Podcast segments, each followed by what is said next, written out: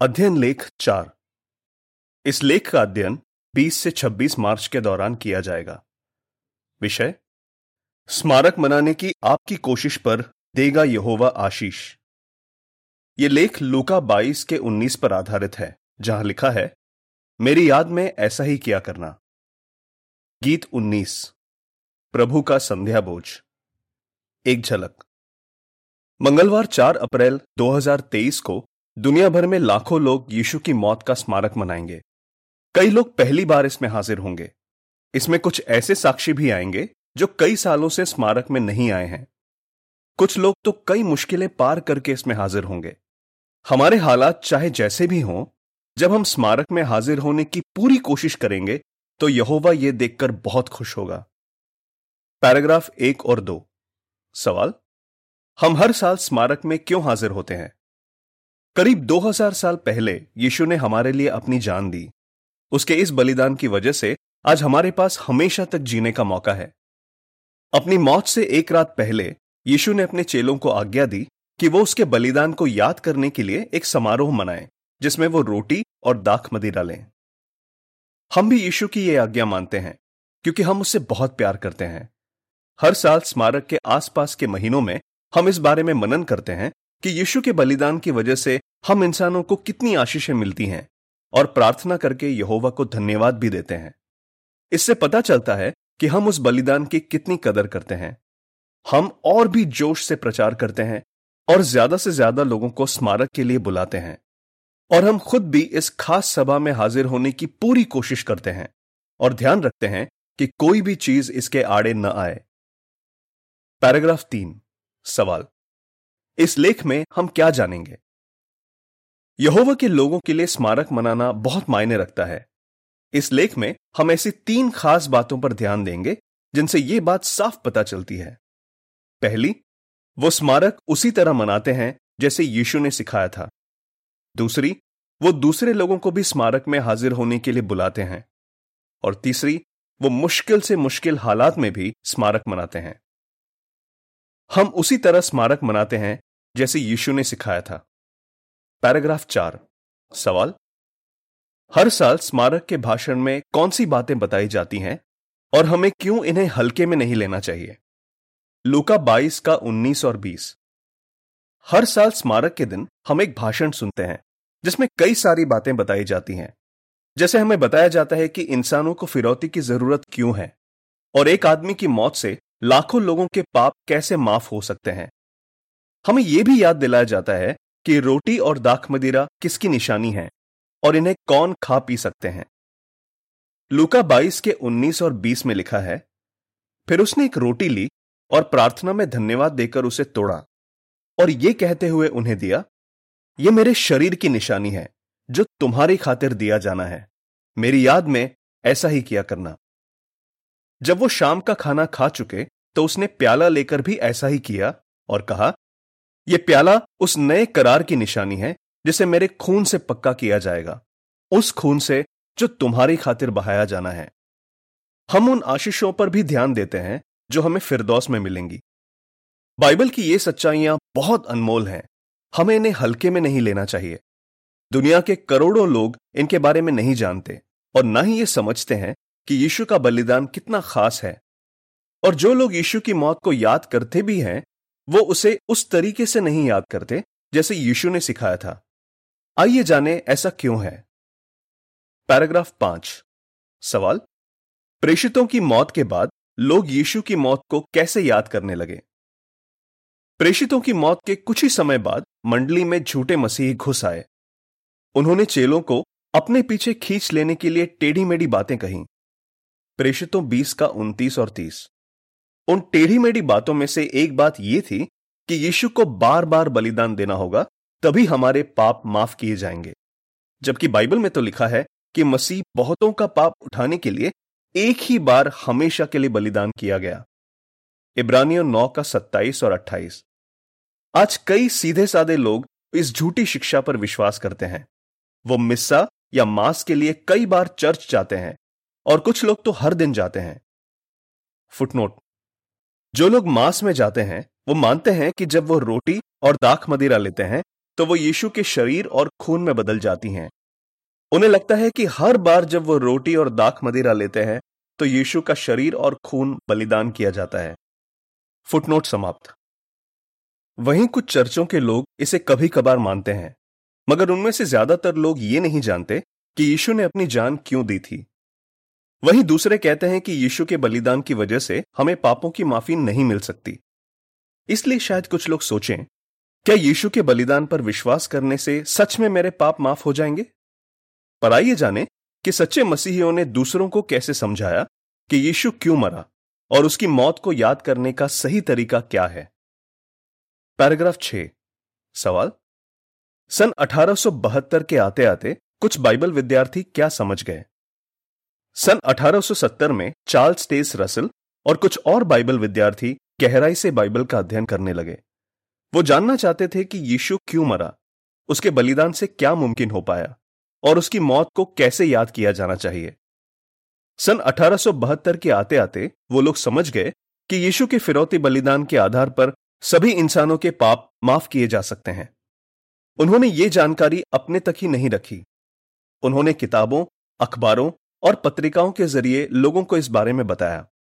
फिर कुछ समय बाद वो साल में सिर्फ़ एक बार यीशु की मौत को याद करने के लिए इकट्ठा होने लगे ठीक जैसे पहली सदी के मसीही करते थे। पैराग्राफ सात। सवाल? बाइबल विद्यार्थियों ने जो बातें पता लगाई थीं, उनसे आज हमें कैसे फ़ायदा हो रहा है? कई साल पहले उन बाइबल विद्यार्थियों ने जो बातें पता लगाई थीं, उनसे आज हमें भी फ़ायदा हो रहा है। कैसे? यहोवा की आशीष से हम जान पाए हैं कि यीशु क्यों मरा और उसकी मौत से क्या मुमकिन हो पाया है। हम बाइबल से यह भी जान पाए हैं कि जो लोग यहोवा के वफादार रहेंगे, उनमें से कुछ को स्वर्ग में अमर जीवन मिलेगा और ज़्यादातर धरती पर हमेशा हमेशा के लिए जिएँगे। जब हम इस बारे में सोचते हैं कि यहोवा हमसे कितना प्यार करता है और हमें यीशु के बलिदान से कितनी आशीषें मिलती हैं तो हम यहोवा के और भी करीब आ जाते हैं। इसलिए बीते समय के वफादार भाइयों की तरह हम दूसरों को भी स्मारक में हाजिर होने के लिए बुलाते हैं और इसे उसी तरह मनाते हैं जैसे यीशु ने मनाया था। हम दूसरों को भी स्मारक के लिए बुलाते हैं। पैराग्राफ आठ, सवाल? यहोवा के लोगों ने दूसरों को स्मारक में बुलाने के लिए क्या क्या किया है? सालों से यहोवा के लोग दूसरों को स्मारक के लिए बुलाते आए हैं। सन 1881 में भाई बहनों से कहा गया कि वो पेंसिल्वेनिया के एलेगेनी शहर में एक भाई के घर पर इकट्ठा हों, ताकि सभी साथ मिलकर स्मारक मना सकें। बाद में, हर मंडली अपने अपने इलाके में स्मारक के लिए इकट्ठा होने लगी। फिर मार्च 1940 में भाई बहनों को बताया गया कि वो इस खास सभा में उन लोगों को भी बुला सकते हैं, जो और जानना चाहते हैं। सन 1960 में पहली बार मंडलियों को बैथल से स्मारक के न्योते मिले, ताकि वो इन्हें लोगों को दे सकें। तब से लेकर आज तक हमने लोगों को स्मारक में बुलाने के लिए करोड़ों न्योते बांटे हैं। पर हम लोगों को स्मारक में बुलाने के लिए इतनी मेहनत क्यों करते हैं? क्यों इतना समय लगाते हैं? पैराग्राफ नौ और दस। सवाल? हम किन लोगों को स्मारक में बुलाते हैं और उन्हें इससे कैसे फ़ायदा होता है? दूसरों को स्मारक में बुलाने की एक वजह यह है कि हम चाहते हैं कि जो लोग यहोवा के बारे में नहीं जानते, वो सीखें कि यहोवा और यीशु ने उनके लिए क्या क्या किया है। योहन्ना तीन के सोलह में लिखा है, क्योंकि परमेश्वर ने दुनिया से इतना प्यार किया कि उसने अपना इकलौता बेटा दे दिया, ताकि जो कोई उस पर विश्वास करे, वो नाश न किया जाए, बल्कि हमेशा की ज़िंदगी पाए। हमारी यही इच्छा होती है कि वो स्मारक के भाषण में जो भी सुने, उससे उनका यहोवा के बारे में और जानने का मन करे, और वो उसके सेवक बन जाए। लेकिन हम कुछ और लोगों को भी स्मारक के लिए बुलाते हैं। हम उन लोगों को भी बुलाते हैं जो कुछ समय से यहोवा की सेवा नहीं कर रहे। इस तरह हम उन्हें याद दिला पाते हैं कि यहोवा अब भी उनसे प्यार करता है। ऐसे कई लोग हमारा न्योता स्वीकार करते हैं और जब वो स्मारक के लिए आते हैं तो हमें बहुत खुशी होती है। जब वो स्मारक में हाजिर होते हैं, वो याद कर पाते हैं कि पहले जब वो यहोवा की सेवा कर रहे थे तो वो कितने खुश थे।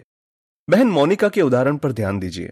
वो कई सालों से यहोवा की सेवा नहीं कर रही थी, लेकिन कोविड 19 महामारी के दौरान वो फिर से प्रचार करने लगी। सन 2021 के स्मारक में हाजिर होने के बाद उन्होंने कहा, इस साल का स्मारक मेरे लिए सबसे खास था। बीस सालों से मैंने लोगों को प्रचार नहीं किया था। लेकिन इतने समय बाद जब मैंने लोगों को प्रचार किया और उन्हें स्मारक के लिए बुलाया तो मुझे बहुत खुशी हुई। यहोवा और यीशु ने मेरे लिए जो कुछ किया है, उसके लिए मैं बहुत एहसानमंद हूँ। इसलिए मैंने पूरे जोश से लोगों को स्मारक के लिए बुलाया। तो चाहे लोग आए या ना आए, हम जोश से लोगों को स्मारक के लिए बुलाते रहेंगे और याद रखेंगे कि यहोवा हमारी मेहनत देखकर खुश होता है। पैराग्राफ 8 से 10 से जुड़ी तस्वीर के बारे में। सन 1960 से लेकर आज तक स्मारक के न्योते बेहतर होते आए हैं। आज हम लोगों को इनकी छपी हुई कॉपी या इलेक्ट्रॉनिक कॉपी दे सकते हैं। चित्र शीर्षक। स्मारक अभियान में ज़्यादा से ज़्यादा हिस्सा लेने के लिए आप क्या कर सकते हैं? पैराग्राफ 11 सवाल?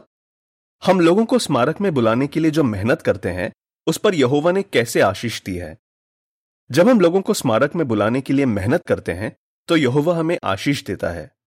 जैसे 2021 में जब कोविड 19 महामारी फैली हुई थी और लोग एक साथ इकट्ठा नहीं हो सकते थे, तब भी दो करोड़ तेरह लाख सड़सठ हज़ार छह सौ तीन लोग स्मारक में हाजिर हुए। पूरी दुनिया में जितने यहोवा के साक्षी हैं उससे करीब ढाई गुना ज़्यादा लोग स्मारक में आए। पर यहोवा सिर्फ़ यह नहीं देखता कि कितने लोग हाजिर हुए हैं, वो लोगों का दिल देखता है। इसलिए, अगर हम लोगों को स्मारक में बुलाने के लिए मेहनत करते हैं तो यहोवा नेक दिल लोगों को ढूँढने में ज़रूर हमारी मदद करेगा। हागई दो के साथ में लिखा है, सेनाओं का परमेश्वर यहोवा कहता है, मैं सब राष्ट्रों को हिलाऊँगा और सब राष्ट्रों की अनमोल चीज़ें इस भवन में आएँगी। और मैं इस भवन को महिमा से भर दूँगा। हम मुश्किल से मुश्किल हालात में भी स्मारक मनाते हैं। पैराग्राफ 12 सवाल? कुछ भाई बहनों के लिए स्मारक मनाना क्यों मुश्किल हो सकता है? यीशु ने बताया था कि आखिरी दिनों में कई मुश्किलें आएँगी।